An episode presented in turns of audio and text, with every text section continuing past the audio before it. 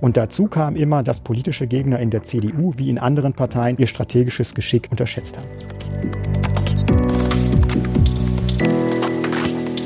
Sie hat zumeist eher reagiert als agiert, sie hat eher verwaltet als gestaltet.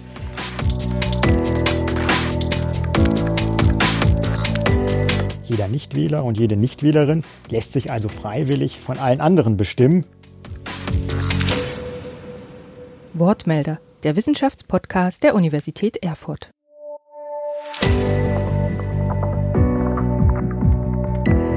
Ja, hallo und herzlich willkommen zu unserer dritten Podcast-Folge. Bei uns ist heute André Brodotz, Professor für politische Theorie an der Staatswissenschaftlichen Fakultät der Universität Erfurt. Er ist ein gefragter Experte bei Wahlen in Deutschland und er weiß, was los ist in der deutschen Politik. Mit ihm wollen wir über die Ära Merkel sprechen, darüber, was bleibt und auch darüber, wie es weitergeht ohne die ewige Bundeskanzlerin Angela Merkel. Schön, dass Sie da sind. Schön, dass ich da sein darf. Herr Professor Brodos, ich weiß, Sie haben eine Tochter. Ne? Kennt die eigentlich eine andere Bundeskanzlerin als Angela Merkel? Nein, in der Tat nicht. Meine Tochter kennt nur Angela Merkel als Bundeskanzlerin. Das ist die Kanzlerin zu Hause. Ebenso kann sie sich aber auch nur an Jogi Löw als Fußball-Bundestrainer erinnern. Beide haben ja auch fast gleichzeitig angefangen und hören jetzt auch im selben Jahr auf. Gemeinsamer Höhepunkt dann auch 2014 der Gewinn der Fußball-Weltmeisterschaft. Wir erinnern uns noch an Angela Merkel auf der Tribüne und später dann in der Mannschaftskabine mit den Helden von Rio. 16 Jahre im Kanzleramt, das hat vor Angela Merkel eigentlich nur Helmut Kohl geschafft, der ja auch viele Jahre ihr Förderer war. Zugleich ist sie heute die am längsten amtierende Regierungschefin der Europäischen Union. Und damals, als sie 2005 Kanzlerin wird, ist sie erst 51 und nicht nur die erste Frau an der Spitze des Kanzleramts, sondern auch die jüngste Bundeskanzlerin in der deutschen Geschichte. Und zugleich ist sie die erste Ostdeutsche in diesem Amt. Kohls Mädchen sagten da ja manche etwas despektierlich und ich erinnere mich auch, dass sie viel Spott über sich, ihre Herkunft und ihr Aussehen ergehen lassen musste. Das hat sich aber schnell gewandelt. Herr Brodotz, wie denken Sie, ist ihr das gelungen? Ja, in der Tat. Die erste Frau, die jüngste und die erste Ostdeutsche. Und nur der Titel der Jüngsten ist hier einem sich fortschreibenden Geschichtsbuch der Bundesrepublik noch zu nehmen. Ostdeutsch muss man allerdings auch sagen, ist sie nicht qua Geburt. Geboren ist sie ja im Juli 1954 in Hamburg. Im September 54 zog sie dann mit ihren Eltern nach Kitzow in Brandenburg im Alter von acht Wochen. Ihr Vater trat dann dort seine erste Stelle als Pfarrer an. Politisiert wurde sie dann in den Wendejahren 89 und 90. Zunächst war sie Pressesprecherin des Demokratischen Aufbruchs, einer neuen bürgerlichen Oppositionspartei in der DDR. Bei der Bundestagswahl 1990 dann erringt sie ein Direktmandat für die CDU und dort wurde sie sofort Bundesministerin für Jugend und Frauen und wichtige Unterstützer dabei waren Lothar de Maizière und Thomas de Maizière. Nach der Bundestagswahl dann 94 wird sie Bundesministerin für Umwelt, Naturschutz und Reaktorsicherheit. Kanzler Kohl wollte den sich damals sehr profilierenden Umweltminister Töpfer aus diesem Ministerium abziehen. Der war ihm einfach zu ambitioniert, da wuchs ein Konkurrent heran. 98 dann verlor die CDU die Bundestagswahl bekannterweise. Kohl verlor auch den Parteivorsitz. Schäuble wurde neuer CDU-Vorsitzender und Merkel wurde Generalsekretärin der CDU. Als Schäuble dann in Kohls Parteispendenaffäre immer mehr hineinrutschte, erkannte Merkel dann die Gunst der Stunde. Ohne Rücksprache damals mit Schäuble veröffentlichte sie in der Frankfurter Allgemeinen Zeitung einen Artikel, in dem sie der CDU riet, sich von Kohl klar zu distanzieren. Und mit Kohls Mädchen, wie Sie es eben angesprochen haben, war es fortan dann vorbei. Und in der Öffentlichkeit gewann Merkel mit einem Mal politisch an Statur. Schäuble trat dann 15 Monate später zurück. Merkel wurde neue Parteivorsitzende und Friedrich Merz neuer Fraktionsvorsitzender. Also beide sind gleichzeitig weit nach vorne gesprungen in diesen Tagen. 2002 dann wieder Bundestagswahl. Kanzlerkandidat der CDU-CSU wurde aber Edmund Stoiber und nicht Angela Merkel. Als sie damals erkannte, dass sie nicht über ausreichend Rückhalt verfügt, hat sie ihm die Kandidatur bei einem ganz kurzfristig anberaumten Frühstück angeboten.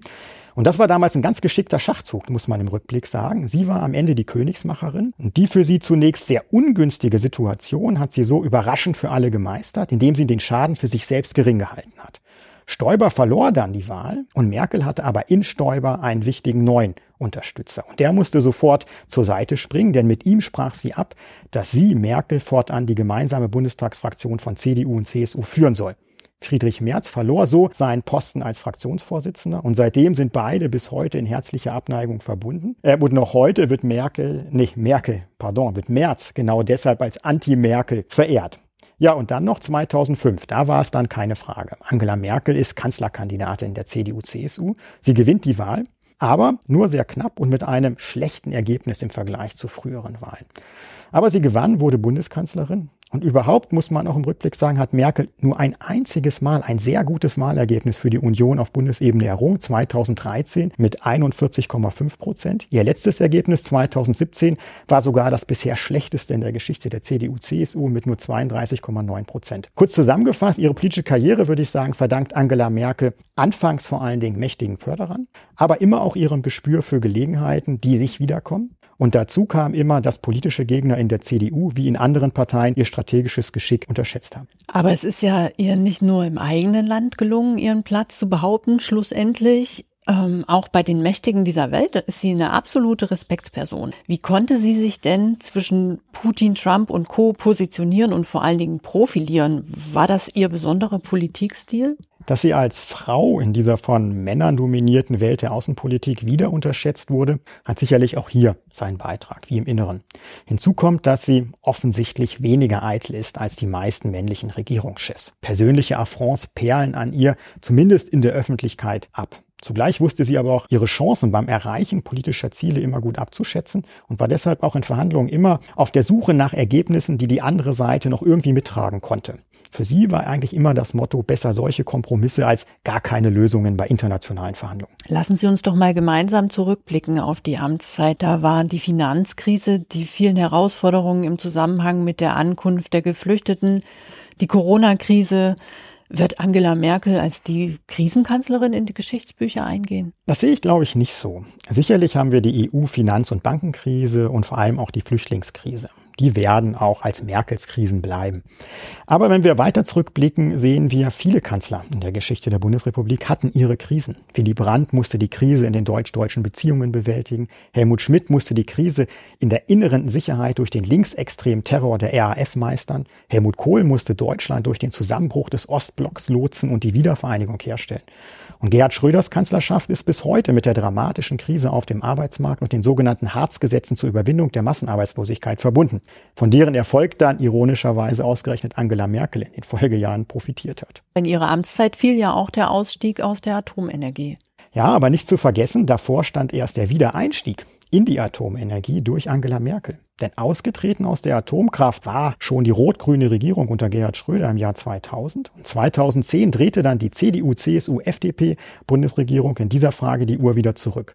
Das war eines ihrer zentralen Wahlversprechen. 2011 hatten wir dann jedoch den Tsunami vor Japan. Dieser beschädigte den Kernreaktor in Fukushima. Es kam zum Gau. Es trat massiv Radioaktivität nach außen. Auch eine der führenden Nationen in Industrie und Technik, Japan, war also nicht in der Lage, die Kernkraftwerke vor Naturkatastrophen sicher zu schützen. Und in Deutschland wuchs in der Folge die Anzahl der Befürworterinnen und Befürworter eines endgültigen Atomausstiegs. Merkel interessanterweise war dennoch zunächst sehr zögerlich, deshalb auf die Atomkraft zu verzichten. Die FDP hier, Merkels Koalitionspartner in dieser Legislaturperiode, hat vielmehr als erste ihre Haltung zur Kernkraft revidiert, ohne Rücksprache mit Merkel. Und erst danach ging auch Merkel diesen Weg mit. Ob es in den Verhandlungen über die EU-Finanzhilfen für Griechenland war oder die monatelangen Sondierungsgespräche über eine Jamaika-Koalition mit FDP und Grünen nach der Bundestagswahl 2017, Merkel gilt als eine harte Verhandlungspartnerin.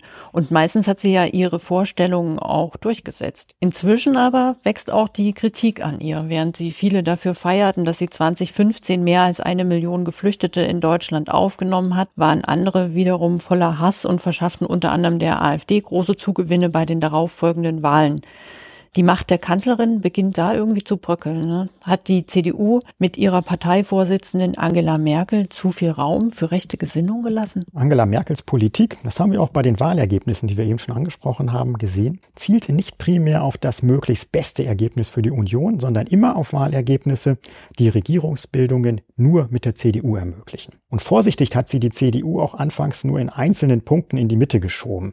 Da, wo sie die mittelfristigen Mehrheiten auch sah, insbesondere etwa in der Frauen- und Familienpolitik. Beim angesprochenen Ausstieg aus der Atomenergie war dies ebenfalls spätestens der Fall, als dann auch die Grünen in Baden-Württemberg die Landtagswahl gewonnen hatten. Auch die Aussetzung der Wehrpflicht war sicher davon mit motiviert mit eigenen politischen Initiativen, gar mit gesellschaftlichen Programmatiken ist sie als Kanzlerin gar nicht so hervorgetreten. Sie hat zumeist eher reagiert als agiert, sie hat eher verwaltet als gestaltet. Das klingt so im ersten Moment immer sehr negativ, es kam aber bei vielen Bürgerinnen und Bürgern eigentlich gut an.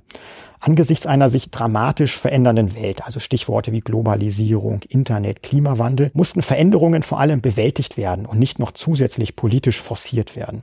Und das war dann auch 2015 nicht anders, als durch den Krieg in Syrien immer mehr Menschen nach Europa geflohen sind.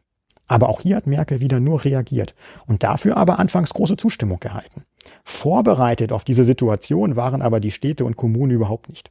Und anders als der spontane Wiederausstieg aus der Atomkraft ist dieser spontane Einstieg in die Integrationspolitik im Alltag der Menschen dann nicht mehr auf die ganz große Zustimmung gestoßen wie am Anfang. Und von dieser Ablehnung hat die AfD bis heute sicherlich profitiert. Dass ihre Macht bröckelt, wird ja auch 2020 deutlich, als die Corona-Pandemie Deutschland erreicht.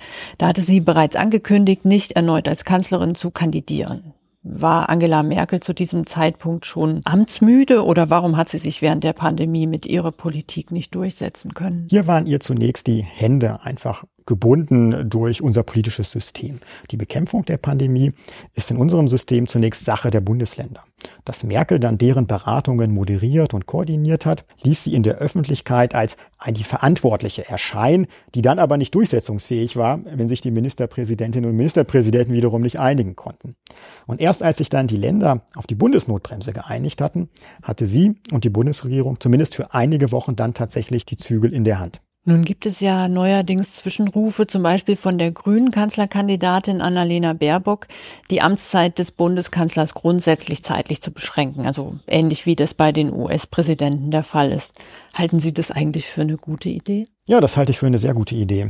Demokratien leben davon, dass politische Macht eben nur auf Zeit vergeben wird. Und deshalb wählen wir ja auch alle Jahre wieder. Aber durch die unbegrenzte Wiederwahl kann es eben trotzdem dazu kommen, dass eine Person mehr als ein Jahrzehnt, vielleicht sogar Jahrzehnte einen Staat regiert. Bei Angela Merkel sind es ja inzwischen 16 Jahre geworden. Wer also 2005 als 18-Jährige das erste Mal gewählt hat, ist inzwischen 34 Jahre alt und hat keine eigenen Erfahrungen damit, dass politische Macht bei uns tatsächlich begrenzt ist, was gerade ja diese zeitliche Begrenzung symbolisch zum Ausdruck bringt.